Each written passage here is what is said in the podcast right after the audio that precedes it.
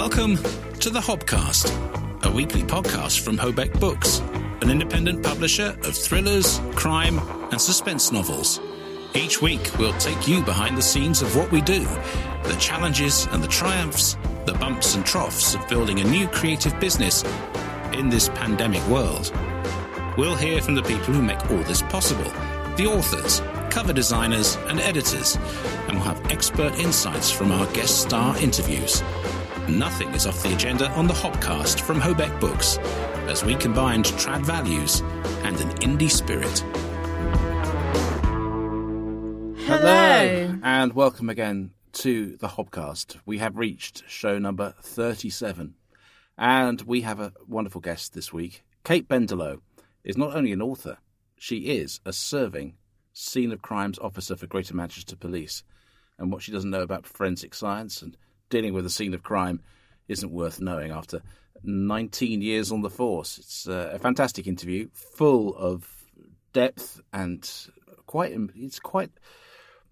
It's quite a graphic interview, as you can imagine, because you know we're not dealing with nice things. But Kate is wonderful, and so uh, we look forward to speaking to her a little bit later in the program. It was probably, to, for me, it's one of the most interesting just in terms of we haven't spoken to anyone on, who deals on that side of um, crime before. And I just love the sort of matter of fact way she's able to talk about it. And we did talk about her job quite a lot, actually, didn't we? It was fascinating. Yeah, coping strategies when you're faced with some incredibly and unexpected grisly scenes. You know, you just can't predict what you're going to find. Uh, and then the care with which you've got to uh, treat not only the victims but also the scene. So, yeah, you have to have a sort of a scientific mind and um, sort of uh, be able to sort of compartmentalize things, but you also need to have an emotional side to you. I think, you know, there's a lot of skills you have to draw on in that job, which I hadn't quite thought through myself. No, indeed. So, a hugely revelatory interview with Kate Bendelow uh, a little bit later. Uh, now, it's the Hobcast, which is, of course, the podcast arm of Hobeck Books, and we are independent UK producers and publishers of the following genres Crime, mystery, thrillers. suspense. Now, I was doing someone who's lost their voice, not because I've lost my voice, but you're kind of on the verge of losing your voice. I'm I'm not well uh, as we record this, and in fact, we had a, a, a fairly healthy debate as to whether we were going to uh, not bother. But obviously, we we enjoy making the program, but whether in fact I could possibly do it because, let's be honest, uh, when one comes down with um, symptoms like a temperature, a regular cough. Uh, and And- there's other bits and bobs. You know, your immediate assumption is that you've got it. and there's me in a little box, quite close to you. Yeah, we're, we're filtering the air, but n- nonetheless, it is it is um, it's a bit difficult. I mean, you know, I've started feeling symptoms about forty eight hours ago. Wrote off most of yesterday. I managed to get some work done, some some some audio editing. But in terms of recording, forget it. I mean, my voice just. I, I did a long session on Friday. Excuse me, that wasn't for effect. Um, and I'd probably recorded four and a half hours of audio, which is on the upper limit of my stamina. Uh, and then I just took to bed after that. I was like, I was wiped. He did, and he slept for about four hours. I, I, I couldn't believe it. But I mean, that's that's the problem you have with the sort of narration side of, of what you do. That if if that goes wrong, your voice goes wrong. There's nothing you can do. No, I mean, you know, it happens to be that there's an absolutely massive backlog of editing to do as well on two projects that I'm recording uh, concurrently, and projects that we've got other people uh, work, have worked on. Um, so we've got the the, um, uh, the the work of Judy Dakin narrating um, Blood Loss by Kerena Swan. And also Alison Mitchell, uh, Alison Mitchell, Alison Morgan. I beg your pardon. He's Alison not well. Alison Mitchell is a former colleague of mine who uh, commentates on cricket for, for Radio 5. Um, Alison Morgan's throttled as well. And, and to be honest, you know, uh, uh, much to their frustration, my editing pace has been, been glacial. So uh, I do apologise. But as I've always said, the audiobook business, you know, the recording is only one thing, the editing is an altogether different experience, and it takes forever to get it right.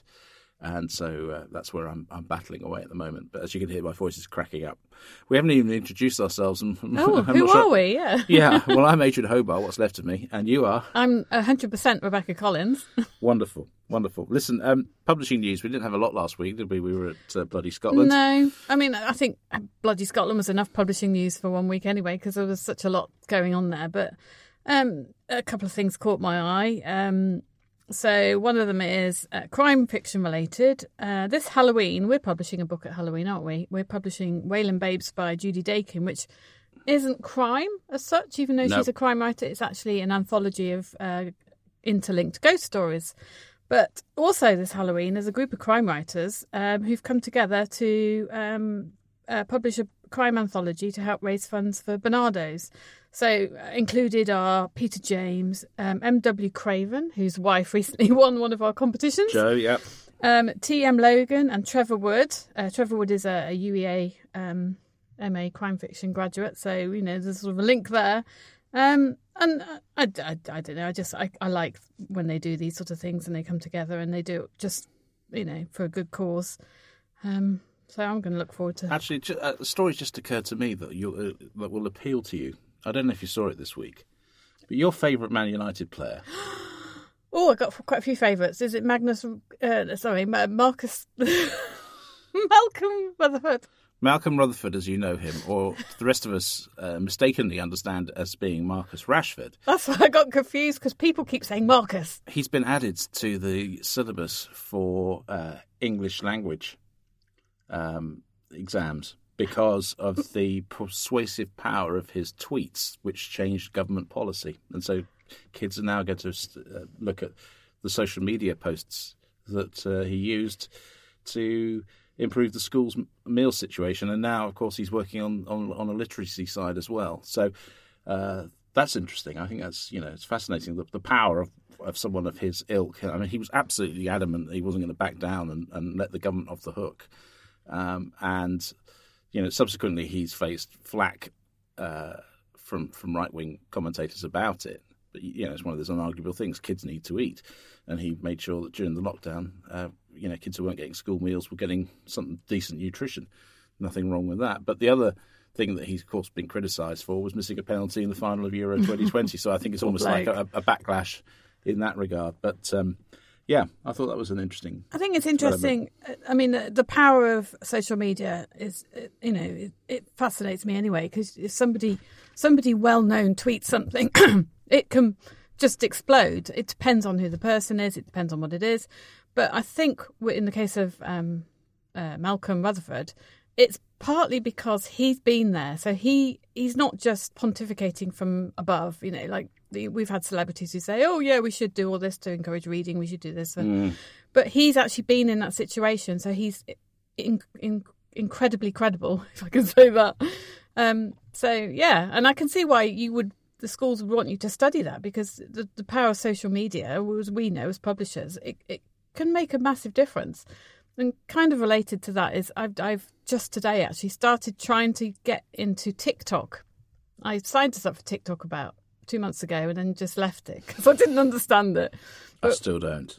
But one of our authors, um, Jennie Ensor, said um, I've, we've just made a, a promo video for her book Silence, which is coming out in December. And she said it was one minute two seconds long, and she said take off two seconds and you can put it on TikTok. And I said, well, we have no followers on TikTok, and I don't know how to use it. And she sent me a, a really interesting article about book promotion on TikTok. You don't need followers. If you just put all the right hashtags in, you lots of people will have will will be served your video, and the more people that served it and liked it and blah blah blah, you know, the usual The happens. quicker it spreads. So I yesterday I posted one of our videos, not Jenny's, a different one, and it's had 600 people view it already in a day. I don't know who these people are, but if they all buy the book, happy days. Awesome. So that's the power of social media. Well, let's hope so. Let's hope so. Any other stories? I mean, I, I'm looking at the, the official top 50, and it, it won't surprise you to learn there is a new number one in the UK book charts. uh, can I guess what it is? You may. Is it by a really tall chap? Yes. Is does he own a Hobeck mug? Yes. I'm guessing it's the man who died twice. Uh, well, has Richard Osman died twice? That's the name of the book. Yeah, Richard Osman. It's the second of the um, the stories. You know, the Thursday Murder Club follow up, if you like, and it's gone straight to number one. No big surprise. It sold 1.4 million copies in its first, you know, the first book in this country. So, but what's interesting is that there are six new entries in the top ten, Okay. and most of those are written by Richard Osman. celebrity authors. Now that leads very interestingly into another Well, shall story. I just say who they are Okay, first, go on and, then, and go then, on. and then we'll move on. Uh, well, Bob Mortimer's number two with his. Oh, his uh, fishing book, is it? I think it's his autobiography. Oh, Um, it's called Underwear. I've done the accent for you there. Um, so Sally Rooney's been shunted down to number four with Oh, Beautiful shocking. World. Where are you? which I haven't actually read yet, but because I have Richard got it. Osman is at number three. With Oh, with- Thursday Murder Club. Mm. And then guess who's coming at number five? Jamie Oliver with Together, which is his pandemic cookbook. Brilliant. together. Uh, and then other uh, well-known names. Well, the only other one that really stands out for me is um, Miriam Margolyes, um, and that is uh, uh, her autobiography. This much is true, and it's pretty. Who Miriam Margolyes. Um, is she a golfer? no, no, no. She's an actress. Oh, Yeah, just sounds like a golfing she name. Was, she was. What, I mean, I don't know what she was in, in Harry Potter, but she's been in that. She's been in loads and loads of things. She's in lots. She's always the sort of. How do I put this without being rude? She's always the comic turn, the frumpy comic like turn. Sue when- Pollard. well, a little bit, you know. But she's sort of, kind of that sort of hyper mumsy kind of character that always turns up in something that has Judi Dench or Helen Mirren in it. Oh, okay. Um, I've uh, just never heard of her. no, she's pretty. The rest of the world's heard of her. Don't don't worry about that. But she has uh, basically uh, not held back, and there's an awful lot of people taking cover with what she said about them. So uh, oh, it's one of those. yeah. So she's really, you know, not, Warts not- all. Oh yeah, absolutely, hundred percent. Um, so that's that's got a lot of traction in the papers the last few days. Yes. So, yes, that reminds me of another news story, which I've actually dropped on the floor. So let me just It pick was it that up. good, folks. You're listening to the Hobcast as Rebecca picks up her pieces of paper very quietly, as you can hear. right. Right. So, um, the uh, MD of Simon and Schuster children's books is uh, Rachel Denwood, and uh, recently she spoke out at the Booksellers Children's Conference about this this this whole sort of um, cult of celebrities publishing books. I mean, of course, she was specifically talking about celebrities writing children's books. There are a lot of them at the moment, aren't there? I mean, Mm-hmm. yeah, you there know, are. Yeah. um, uh, Dermot O'Leary's written some books about cats. I don't know if you've heard about those. No, I, I just try and ignore the whole. That's a part of the industry I'm just not interested in. And then, of course, we've got David Walliams, you know, who's been very successful. And, you know, I'm not disputing his talent. I, I've read one of his books with the boys. Well, I am disputing his talent. Yeah. um, I mean, look, it, it, he, he, he, he, yeah, he like um, he's got like a a hard circuit into the brains of um, you know prepubescent children in the way that his humour is. Well, I mean, it's pretty. It's it's Roald Dahl without the without the skill, without the depth. Yeah, Yeah. without the It's like surface Roald Dahl, I call it. yeah, yeah, yeah, absolutely. But you can't you can't dispute that it has had an appeal. Oh, no, I mean, sold It's a bit like um, trillions of, of Captain of. Underpants, that sort of thing, you know. Yeah, I quite enjoyed those. The, was that Jeremy Peace? Was it who wrote that? Or I can't Jeremy remember, Strong? actually. Jeremy Strong. Jeremy Strong, that's it. Yeah. But well, the, the point of this um, was that uh, she's saying that publishers, although you know, it's a, de- it's a in terms of profit, it's a dead cert, isn't it? A celebrity comes to you with a with a reasonably well written book, you're going to sell it. You're going to make a lot of money. But she's saying, but they mustn't forget about new talent. They need to put just as much backing and just as much effort into new talent because otherwise, you know, the sort of the creative soup, as we call it, will be just chunks of meat and no I- veggie. no, I, I, look, I think there's a there is a problem with the cult of, of celebrity trumping everything at the moment, and I actually think that well, I've heard that from from colleagues of mine who are writing children's books um, that I used to work with at the BBC, um, Dan Walker being one, and Ore Oduba being another. Is that the dancing bloke? Dan Walker, yeah, they're both dancing blokes because Ore won the, the whole thing uh, two or three years ago. Um, they've both been, you know, writing children's books as well. Look, I mean, the fact is that people are being approached to do it. They're not actually going out writing them and then hoping.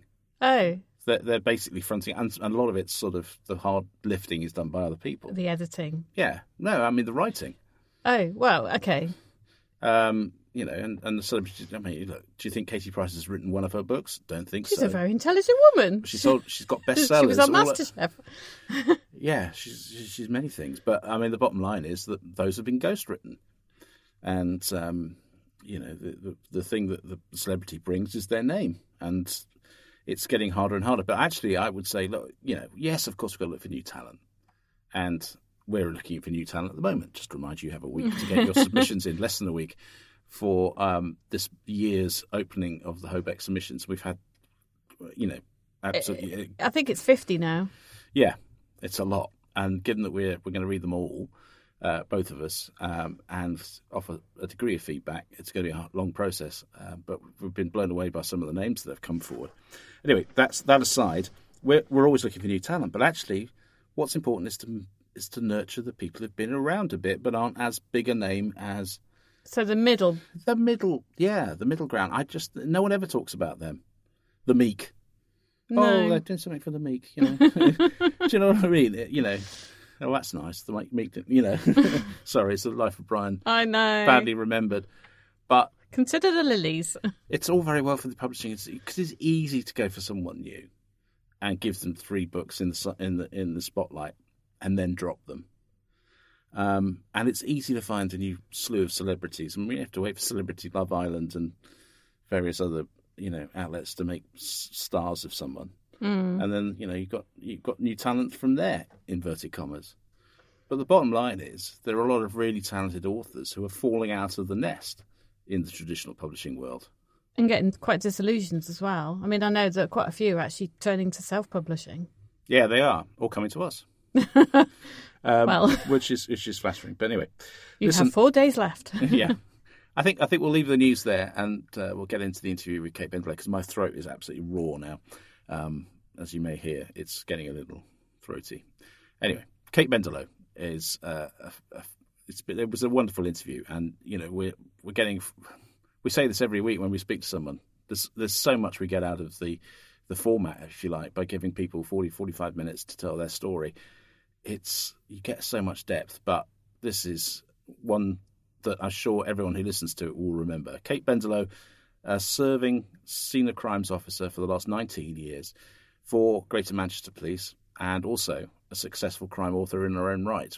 So uh, she's written books on forensics for authors, but also her, Her own crime. fiction. Yeah, her own fiction. So uh, she has a lot to offer in this wonderful interview with Kate Bendelow.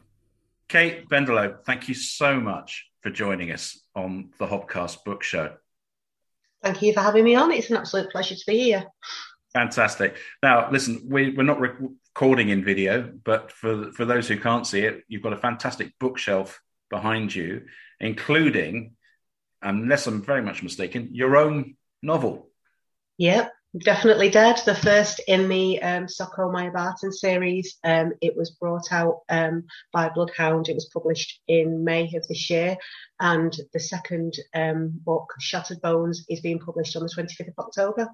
Wow. So that's that's always a nervous time, isn't it? I mean, we we release books every couple of weeks, and um, you know we share the, the nerves of the authors. But uh, book one, how has it received so far?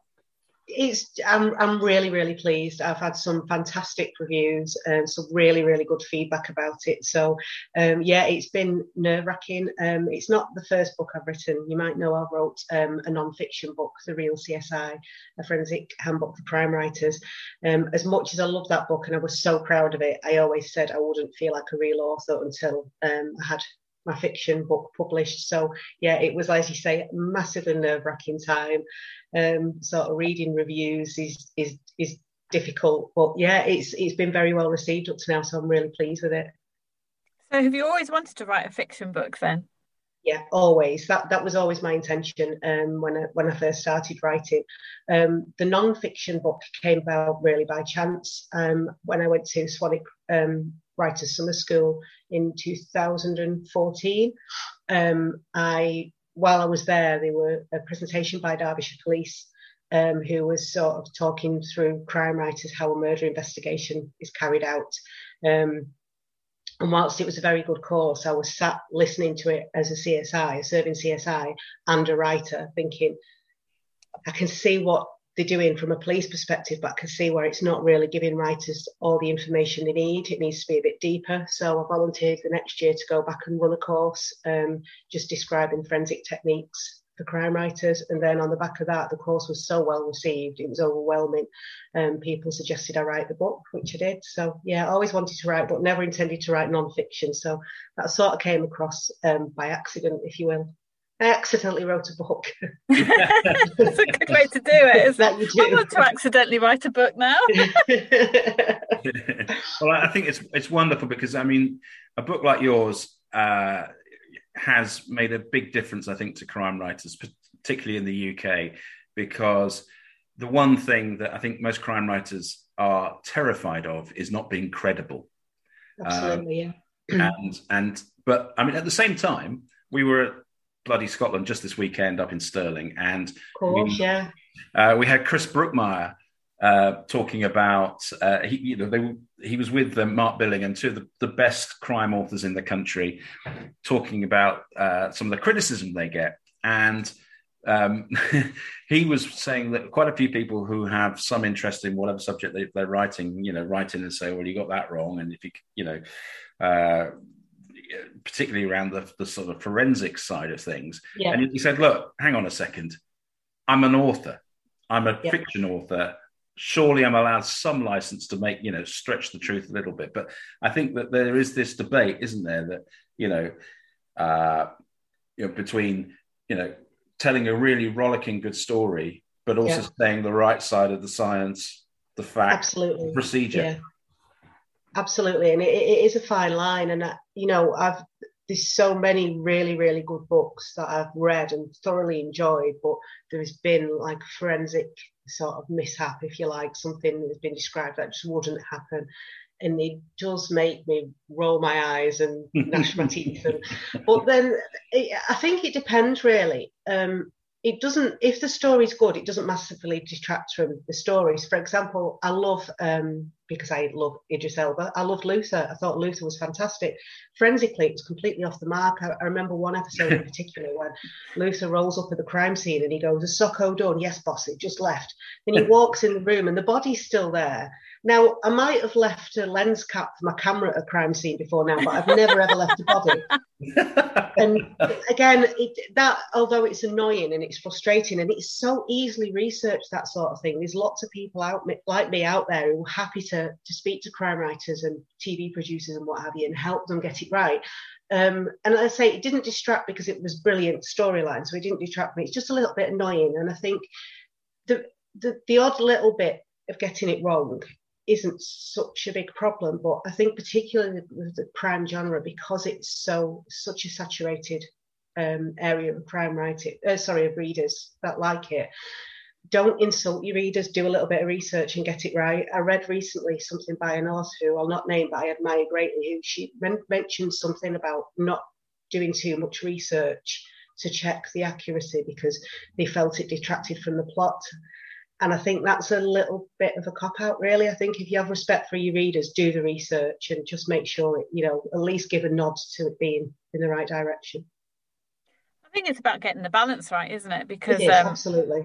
I mean, Graham Bartlett said something mm. similar. Yeah. He was talking about Line of Duty, and you know, he yeah. was saying, in in some way, he can't watch it because he mm. he can spot everything that's wrong, but you know, if they sort of get the balance between having Absolutely. a certain degree of accuracy and credibility, but it's still got to be drama because um, Absolutely, I think one of our authors yeah. also said, Brian Price, I think it was, he said that yeah.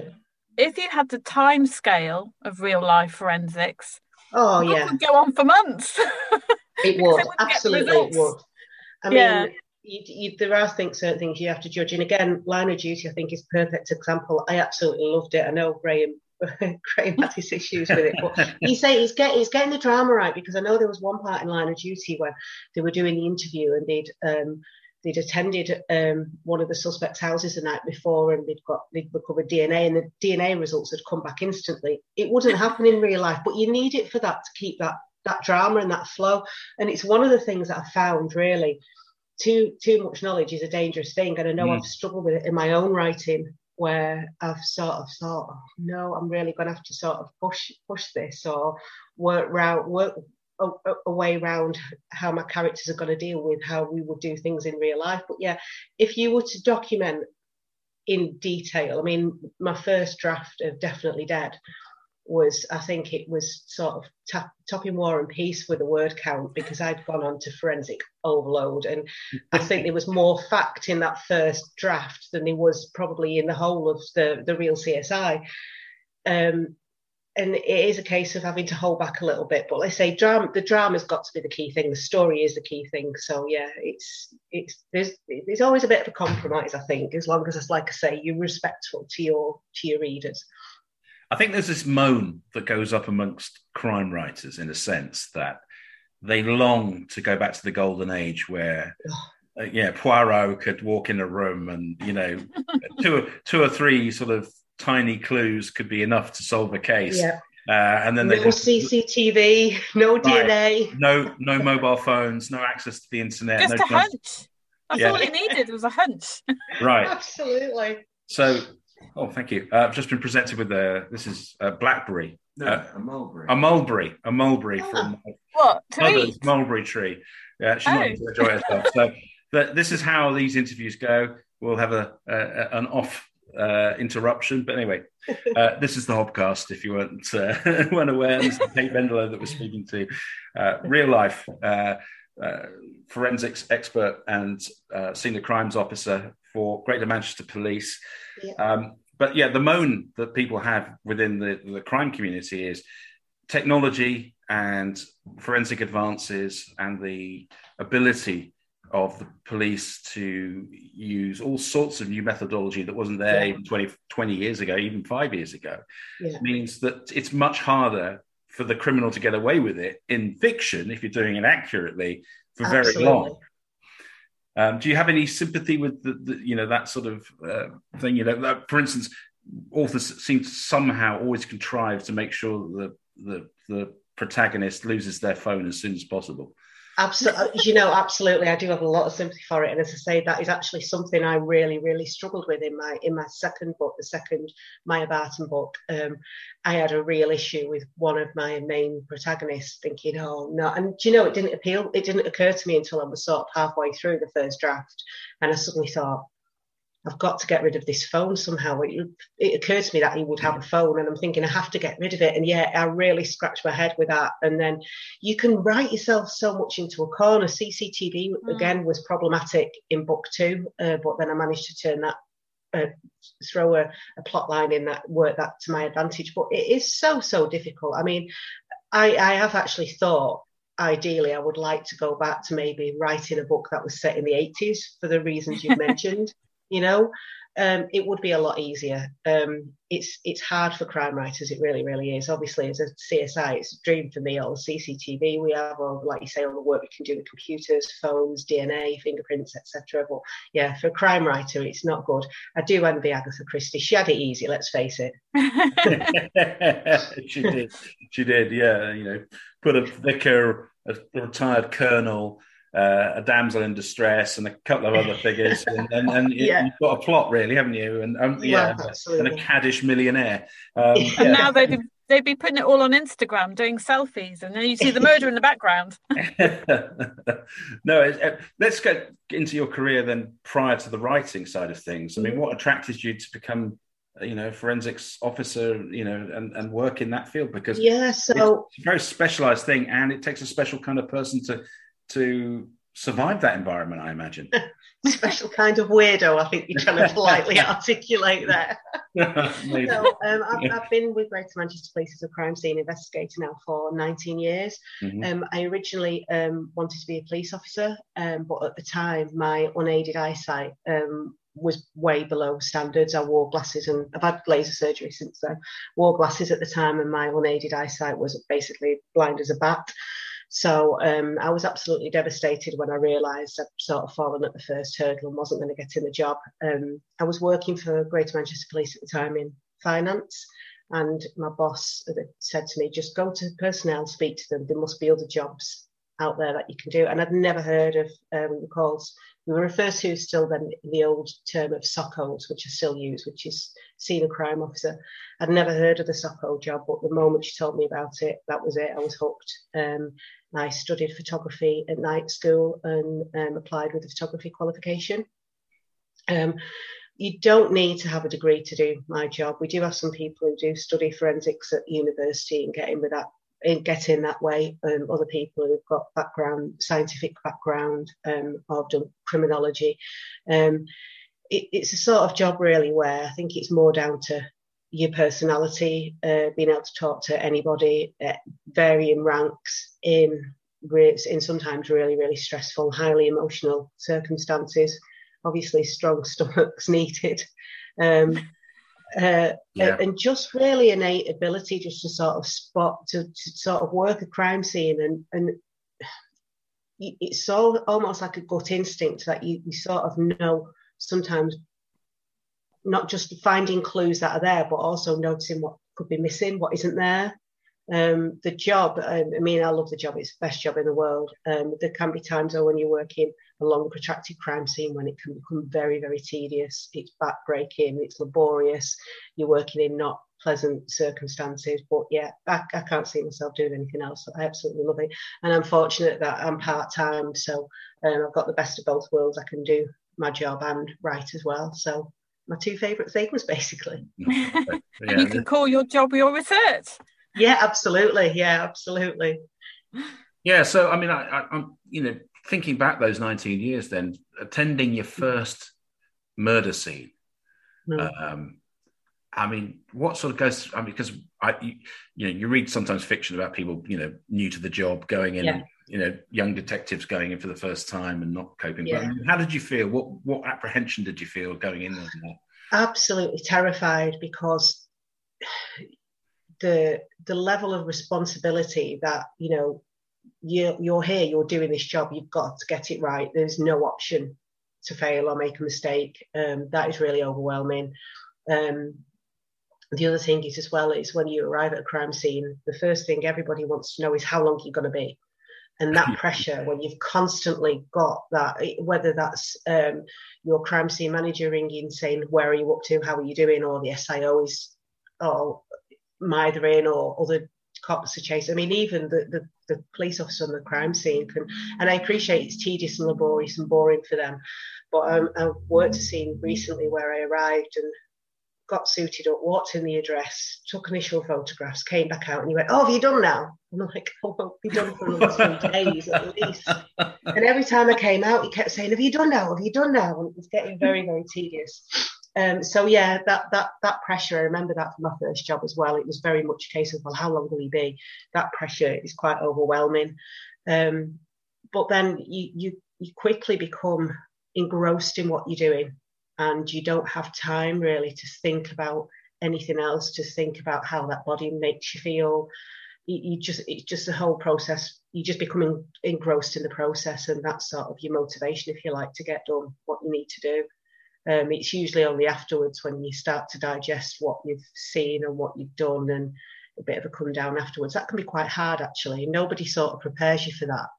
Um, nobody certainly warned me about that when I first started. That you know you've got to be working in this murder scene for maybe six days. You don't prepare you to, for how it feels when you suddenly you've done and dusted and you get home, and life sort of has to go back to normal, but it can't be normal because you've already changed because of what you've experienced, if that makes sense. Yes, yeah. Um, and your, your brain's processing it as well, isn't absolutely, it? Absolutely, yeah, yeah. It's um, it's a lack of decompression, I think, afterwards um, that you suddenly do go home, or you you know you might call to Tesco and you're walking around Tesco and you think, God, I've spent the last few days doing God knows what, and it, it's it's quite surreal. Um, obviously, it's something it's something now. It's not a problem, but at, at first, the first say 12 months in the job, yeah, I did find that quite difficult to, to come to terms with. I, I found that with, when I was a, a young journalist and uh, sort of, you know, the, the older you get in journalism, the further away from the story you get, it tends to be. So when I was younger, yeah. I was going to, I've, I've, talked about it before on the podcast, you know, road traffic accidents and yeah. sometimes um, some pretty grisly stories, uh, mm. arson and whatever else and and some of the things that you experience live with you. Uh, and I used to find exactly that. You know, I'd go to Tesco and I'd see people enjoying the normal life, yeah. either arguing with each other over what are they going to have for dinner or which baguette. yeah, exactly. And you're just thinking that is so minor compared to what I've just gone through. And it is. you feel out of step with the world. It takes about. I, I used to take me a couple of days really to to tune in, especially when I was then having to go into the studios of the radio station where I was working and banter with the DJs. Yeah. Uh, you know, after the news, and they're sort of going, uh, "Hi, great mates," you know, that kind of thing. yeah, and you're thinking, I've just been to an RTA where I've seen a, a headless corpse because the, the seatbelt on or something, and it's I'm just now I've got to talk about the latest soap story or something. Yeah, um, it, it, it's it's very otherworldly, isn't it? It is. It's it is a because it's not normal, is it? Let's face it, seeing that sort of thing, as much as it becomes your bread and butter in your day to day, you do have to appreciate the fact that it's not normal, and sometimes you do get an awakening to that. But then I think you we couldn't have this conversation and not mention gallows humour because mm-hmm. that is um, a lifesaver, and that is why I think anybody, um, anyone certainly works in the emergency services and jobs like that, and probably yourself with your experiences, gallows humour is the greatest sort of it it sort of protects you in a way because you laugh about what you've seen, and it's one way of um, coming to terms with it and digesting it and dealing with it and coping with it. Um, and it's no disrespect whatsoever to that person you might be working with. Um, it, it's not at all that it's nothing detrimental to the deceased. You know, you've got respect for that body at all times, but it's just a coping mechanism. And you know, they always say, don't? You laugh at a funeral, you cry at a wedding. Sometimes death is it is funny I mean, there are some there are some situations I've been in where it's yeah, it's macabre, but it's also side-splittingly funny. Probably yeah. nothing I can share on this, but you, do, you do have to you do have to laugh. You really do. No, I can, I can, I can well imagine. Um, but then you see, I feel at the moment, and I've talked about this on the podcast. In fact, even in our last podcast with T- Tina Baker, that some of this gallows humor, mm-hmm. some of the language that you would use in a in a group situation away from the scene, yeah. maybe, but back in the office, yeah. is under pressure uh, culturally. Absolutely. You know, because younger people coming into the industry, so you know, into your fields, who uh, you know at the same stage you were 19 years ago, would mm. blanch at the sort of gallows humour and find it disrespectful. absolutely. Yeah, absolutely. And I, you know, sometimes I do. I'll, I'll I'll be sort of having a conversation at home and I'll say something to my husband and I'll forget, oh, one of my friends and forget that I'm not with work people. I'm with normal people, if you will. And he'll suddenly look at me and like, what is wrong with you? And it, it is only like, there's only my workmates would understand certain stuff that you would share. You look when you, you suddenly realise when you're in polite conversation that maybe you've shared something that you should just be kept to the office and people are looking at you, usually pale faced or green around the gills and sort of like something wrong with you. There really is. but the irony is though that without the gallows humour, it could affect you more. So Absolutely. actually, it would. Yeah, it would without a doubt. Like I say, for me, it's a coping mechanism. It's a way of processing what you've seen, um, and it's something I, I, I, hope I've got across as well in the in the Maya Barton books. That as much as she's dealing with sort of uh, these awful deaths and different difficult situations that there is very much especially when it comes to a bantering with the colleagues which is more in book two that that that is it reflects real life it reflects how it would be for me working with my colleagues or in the office or working at a job I, have always been intrigued you, you, I think you touched on it earlier. Uh, going into a scene, the, the methodology, the, the, you know, the uh, the importance of correct procedure, because you know, at yes. the end of it, this could be admissible evidence or indeed yeah. could be the way that somebody who has committed a crime could get off it because of the way that you know someone missteps in the crime scene and contaminates it in some way yeah, um, yeah. that does that weigh heavy when you when you're going in it can do it, it yeah i mean the main the, the, the, first step we always do is crime prevention uh, crime my COVID brain fog's just come down again. Um, crime scene preservation is essential, and that's the first thing we will always, always make sure we do. And that's one of the reasons why, obviously, we go in wearing our silly white suits and masks and double gloves and stuff. Uh, we'll use stepping plates, we'll use the yellow scene markers to highlight evidence that's in there. Um, so, it, and the main thing as well, and this is something which a lot of crime writers get wrong, is be aware that your crime scene belongs to the crime scene investigator. So you won't get a rogue detective going in there having a mooch about and picking stuff up and you know they always do that though, they, they, they, the they always do it. And you always see them with a pen as well the pen that they've been chewing on will suddenly start mauling with things and it, you know that that that's that wouldn't happen um so and and in real life we wouldn't sort of have a detective just randomly wandering around our crime scene we have lifting the tape up yeah, yeah, basically. Um, oh, the, the, the, tape, the crime scene tape, drives me insane. Honestly, you would be surprised by how many members of the public are crime scene tape blind. And you hmm. know, you you've probably seen it yourself when there's like road closed and police line do not cross, and the number of people who go, "Can I not come through, love?" No, you can't. it clearly says crime scene, do not cross. So, yeah, the, uh, that that's that's problematic when you're working on something outside. You will always try and get people who, and obviously as well, today's generation, everyone's got a phone. Everybody wants to video. That's going something that's going on. That gets really really annoying as well, mm. and that you don't have that sort of privacy. And you have to be very mindful if you're having a briefing outside. That usually you have to take it to a car inside a car or a van because people can be filming you and overhearing. So yeah, there there are there are always usually problems, but nothing we can't usually overcome. I've got I've got to ask as a as a former member of the of the press, um, how much of a pain are we when we turn up? Oh, Adrian, I'm going to have to be really, really polite now. no, no, you don't no, need honestly, to be. No, you don't need to be. yeah, um, I, have I've, I've met some journalists who have been very, very respectful. Um, I've also met some who have gone too far the other way and are not, and they become very, very intrusive. Um, they will bend over backwards to try and get a photograph, which I don't understand why, because I think even if you do, say if we're pulling a body out of the canal, I think even if you do photograph it, you're not then going to be able to print that on your, no, no, you're right. on your website and stuff. It can be very, very problematic because um, I remember once we were doing a body recovery of a chap from the canal, and because the press were on the scene, um, and we're there with the, the, cameras and everything and the video equipment, we had to utilize one of our body sheets to cover up as we were moving in from the water, obviously for, for his, you know, give him some respect and some yeah. privacy.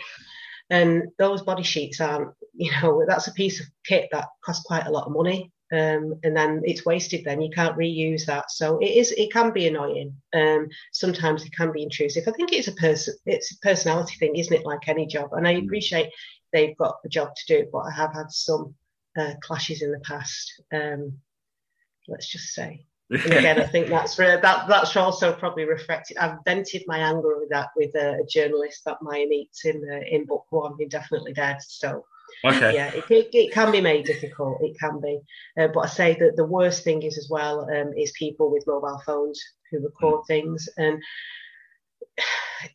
it, it I think it sort of shows society's mindset really to death is cheap and means nothing. People are very very voyeuristic. I know they probably always have been.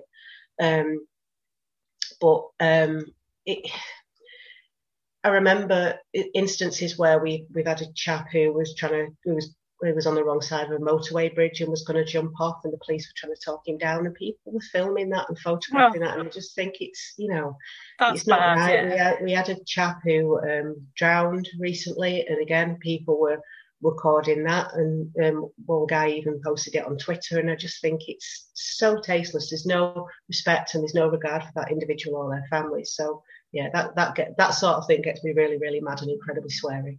And I, I, I, have done well. I've not sworn, and we've had that conversation now, and I yeah. didn't. I didn't utter a single expletive. I'm proud of myself. Yeah, well, you know, I'm always proud of myself when I when I fail to. I mean, I have a certain reputation for being the Gordon Ramsay of BBC television.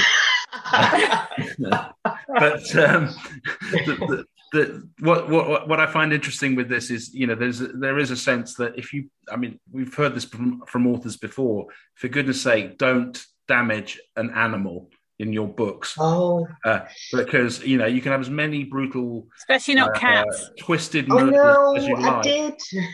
Yeah, oh, have you?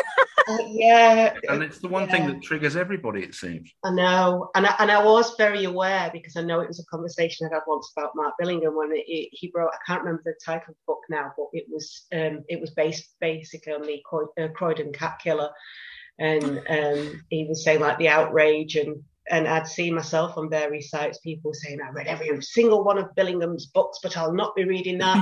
and he was like, the fact that the book previous was all based on honour killings and nobody sort of raised an eyebrow. But yeah, I have committed the cardinal sin in book one, unfortunately.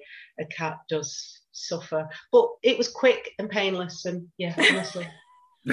oh well, that's all right then. And and I mean, don't get me wrong, I'm an animal lover myself. Mm. Really, I adore animals and I would I can't countenance anybody who would, you know, harm like that. But I I don't get the it's all right to kill people but don't harm the animals. No, it's a bit of a contentious issue, but yeah, I do find it a little strange, you know. Oh, it, it, it is. It's one of those one of those rules, isn't it? That, that, that sort of crept in, really. Um, Yeah. and, and and in terms of the taste and decency side of things, I mean, I, it's Mm. interesting you're talking about the, the respect you, you you show the victims that uh, and the, Yeah. the, the the corpses that you are you're dealing with, the, you know, when Yeah. you're on a scene, uh, and in dignity, offering them in dignity in death that they perhaps didn't have in life at any Yeah. stage, or indeed as they met their end. So, um, in terms of when you're writing in that fiction side of it, what sort of line do you tread in terms of uh, the detail, the graphic detail? Um, I try to keep it as accurate as I can because um, I think that's what people are interested in and what people want to read. And that's one thing I'm fortunate about the experience I've got. I do want to share that. Um, I hope I do it tastefully. Um, and I'm sort of maybe it's again my watch, mine, but I don't think there's really a lot to do with it because it's a general, you know, the way bodies sort of decompose and stuff. It, it's it's nature, it's real thing. So I don't have a problem about writing that.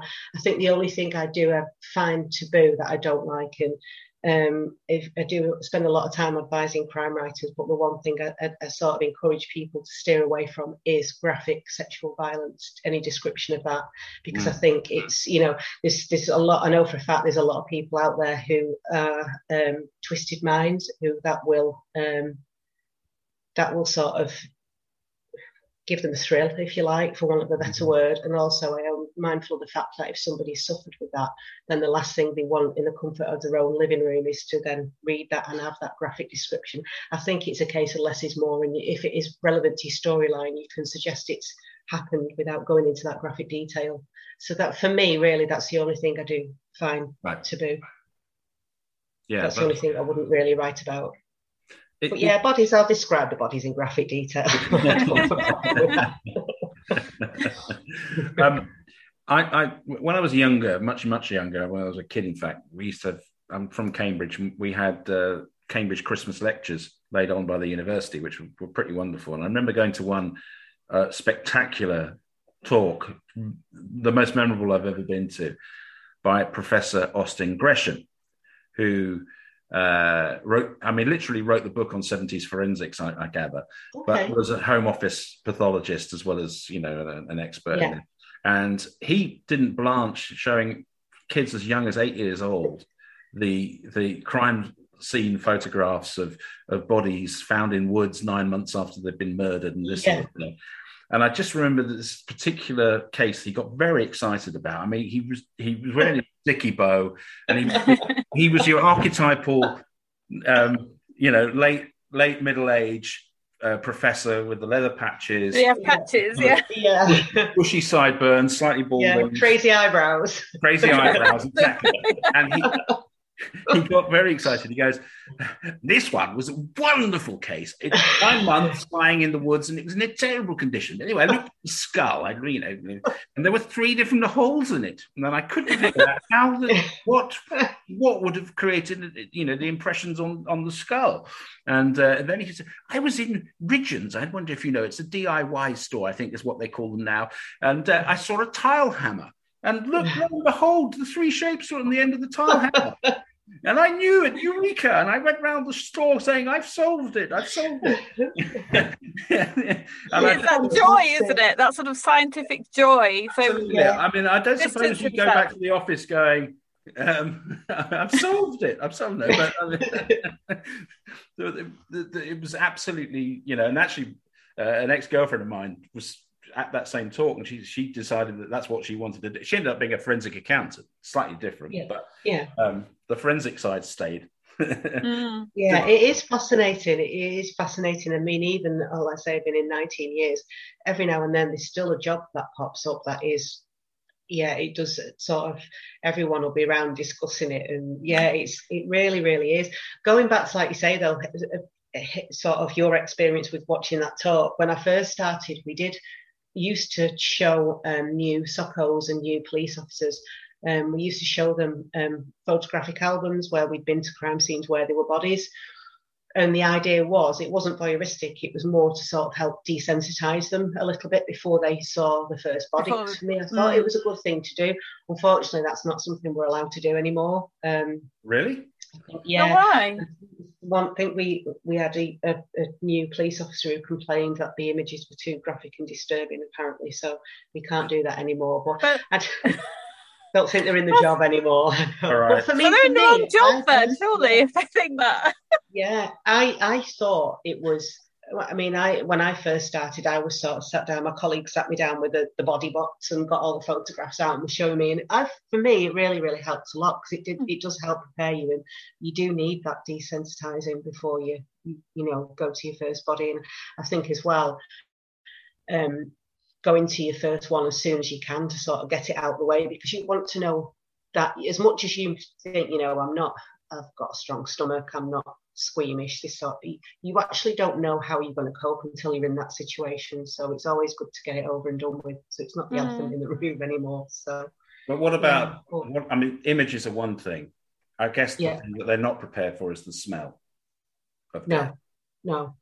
The, the smell and the touch as well, the feel. Mm. Um, I know it sounds quite bizarre, but you always, even now, it's surprising how cold a dead body does feel and to the point where um, I, I, had a bit of an issue the other day with, well, not the other day, it's a few weeks ago now, where we had a chap who was found with head injuries in quite a bad way. He was taken to the intensive care unit, and um, nobody knew who he was because he had no phone or ID on him or anything.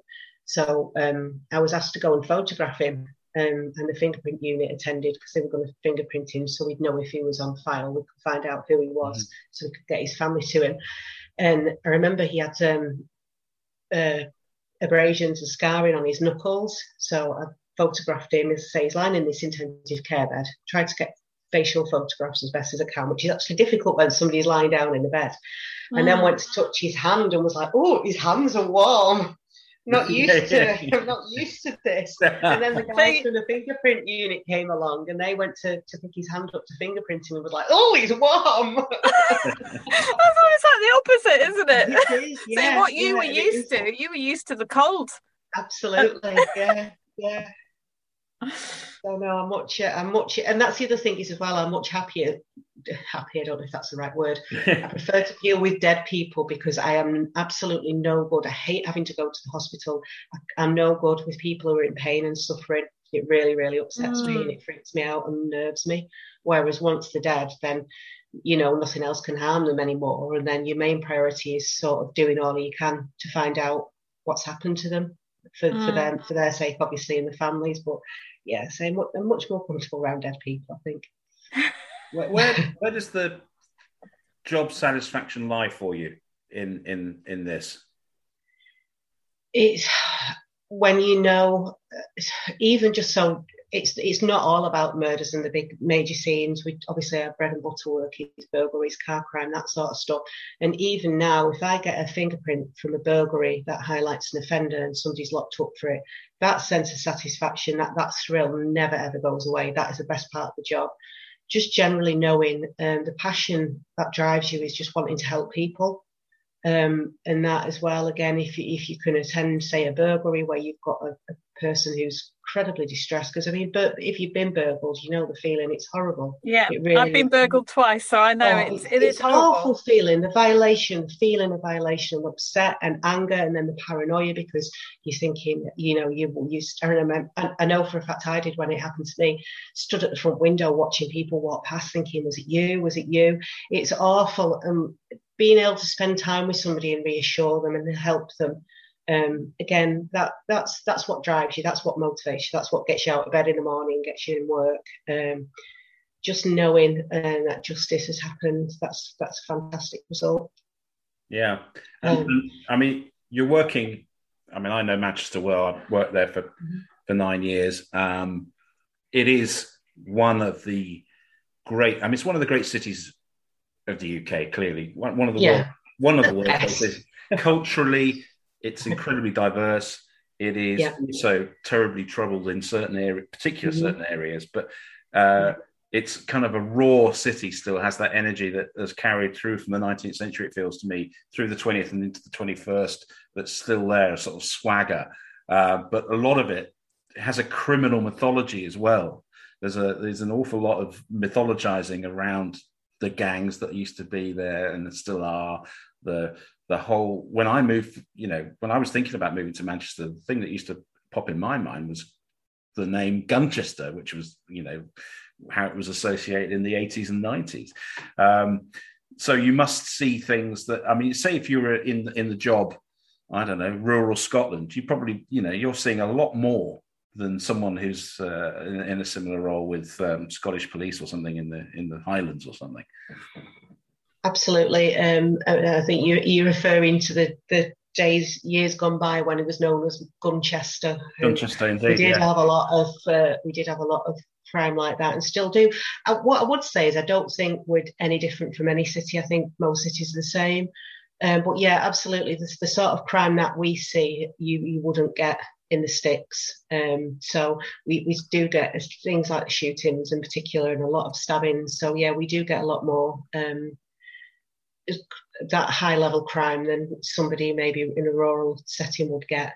Um, so it, it, likewise as well. I suppose it depends where you're based. And um, one of the I was advising a crime writer who'd asked me um, about somebody what would happen if they drowned in the sea. That sort of thing, um, I wouldn't. Ex- I've never experienced, I couldn't comment on. So every everyone's different areas are going to have different sort of crime levels, if you like the appeal of crime in rural areas, so crime fiction set in rural areas, where yeah. if, if you thought that all the crime fiction you read was reflective of real life, you wouldn't want to live in the Highlands of Scotland. Well, who, yeah. who would want to be Absolutely. a SOCO in, uh, in or SOCO in um, in Midsomer?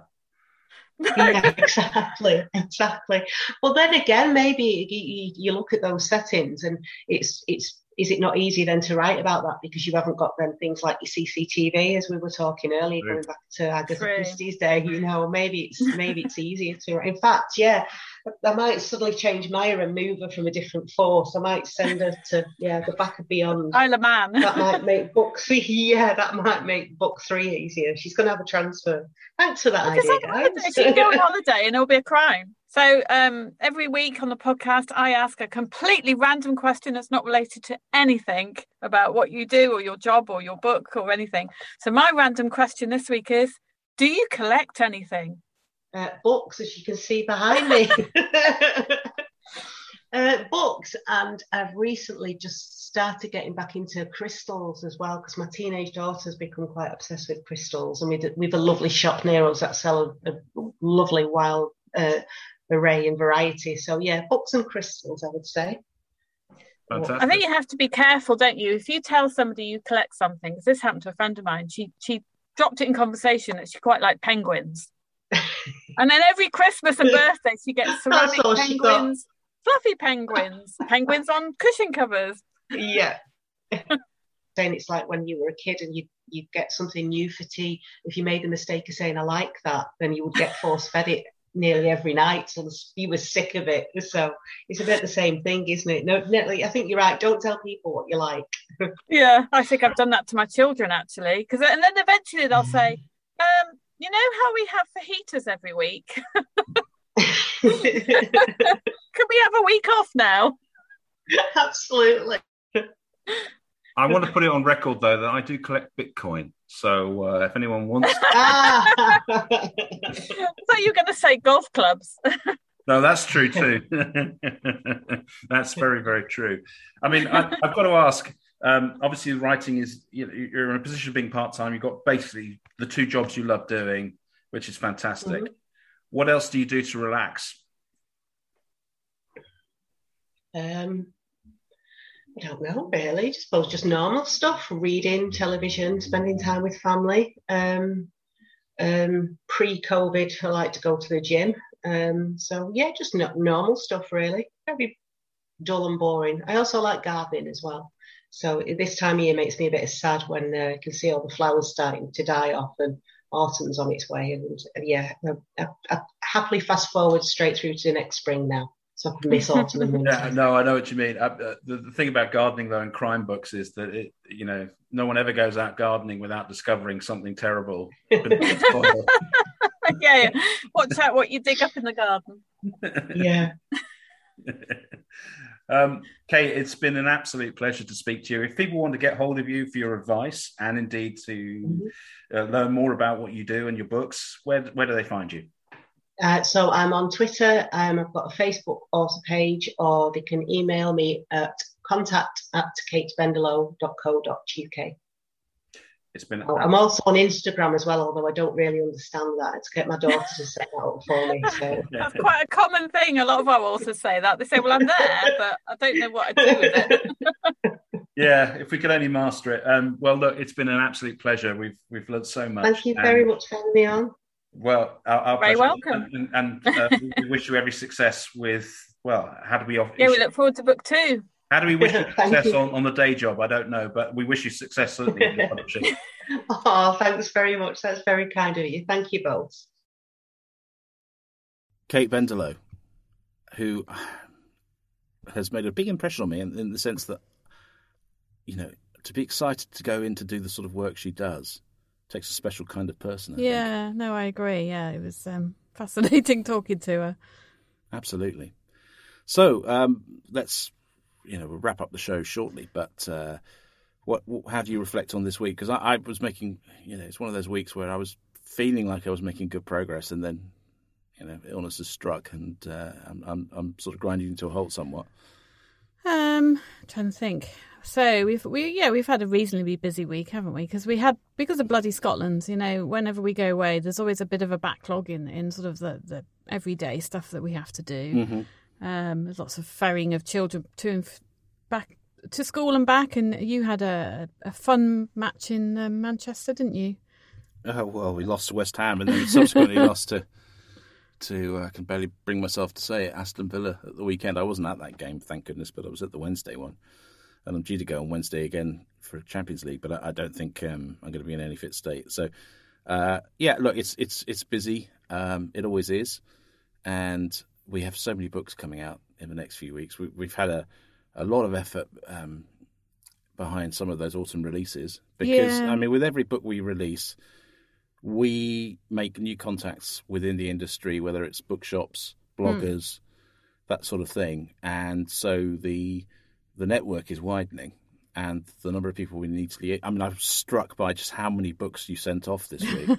I think I posted a picture on Twitter of the of the pile of books. This was Ollie Jarvis's The Genesis Inquiry. So um, Ollie has um, he's got a sort of a freelance PR um, consultant working with us on his book, and she she sent me a list of um, media contacts and bloggers and reviewers to send the book out to. And I've already had to ask uh, twice now for more books from Clays for these sort of um, advanced copies. And the pile was about waist high. It was. And so I went, when I went into the, our local post office, our local post office, the ladies there now know us really well. And they see me in the queue, and I can see that look of fear they have on their faces. so it's like, oh gosh, it's the book lady. And I went in and I said, I'm really sorry, I've got so many books for you. And they were so nice and said, Don't worry, this is our job, this is what we do. But it did take her about 20 minutes. And the people behind me in the queue were looking murderous. Oh, they were. And imagine if they've just come off a petrol queue and they go to the post office It's a good job they don't sell petrol in the post office. No, it is. It is. So, I mean, you know, even the space of a week, we couldn't have done the journey to Scotland if the petrol, or the diesel. It doesn't bear thinking about, does it? No, I mean, I got sort of two thirds of a tank left, um, but I'm starting in my mind. I'm rationing it. Obviously, I don't feel well enough to go out at the moment anyway, and that's actually a small mercy. But you know, getting up to see my family, even 100 miles away, in round trip terms. Um, you know, you've got to ration those those visits. Now. Yeah, I mean, I, I, was lucky. I managed to fill the tank just before the the panic set in, and um, but you know, I, I'm been calculating how many school trips can I do and get food while I'm doing the school trips before we run out, because our nearest uh, shop that sells food is a three mile walk away.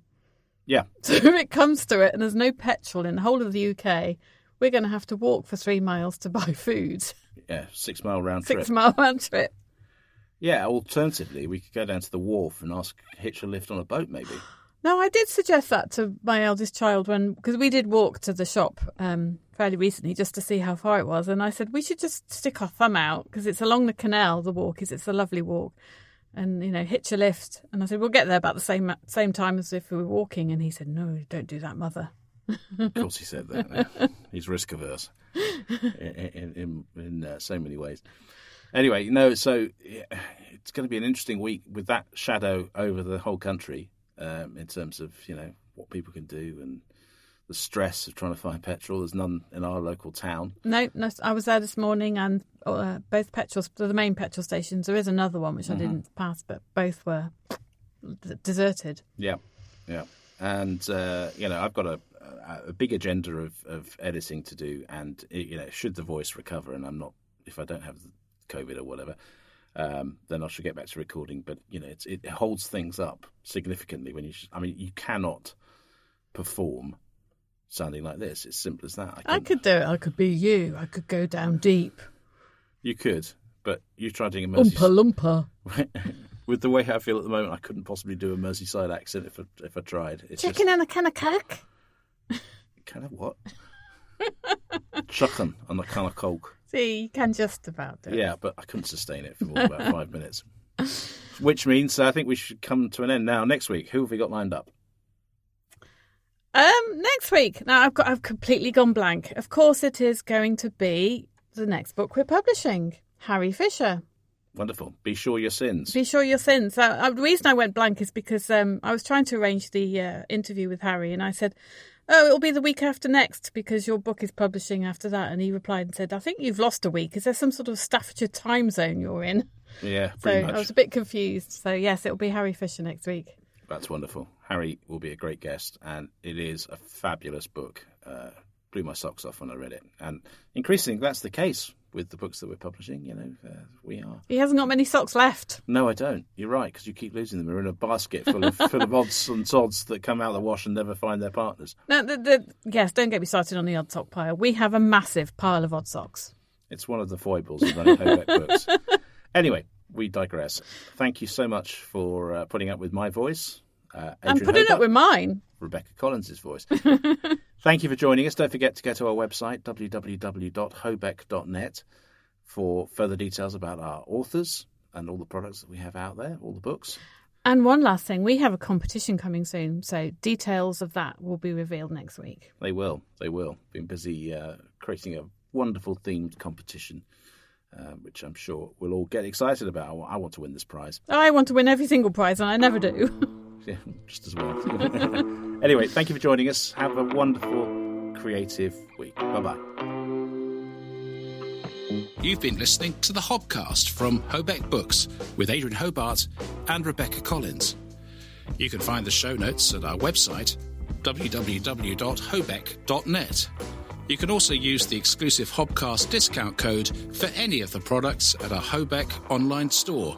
Just enter the code HOBCAST20 for 20% discount. Don't forget to subscribe to the Hobcast and feel free to contact us with any feedback. Until next time, remember our motto Trad Values, Indie Spirit.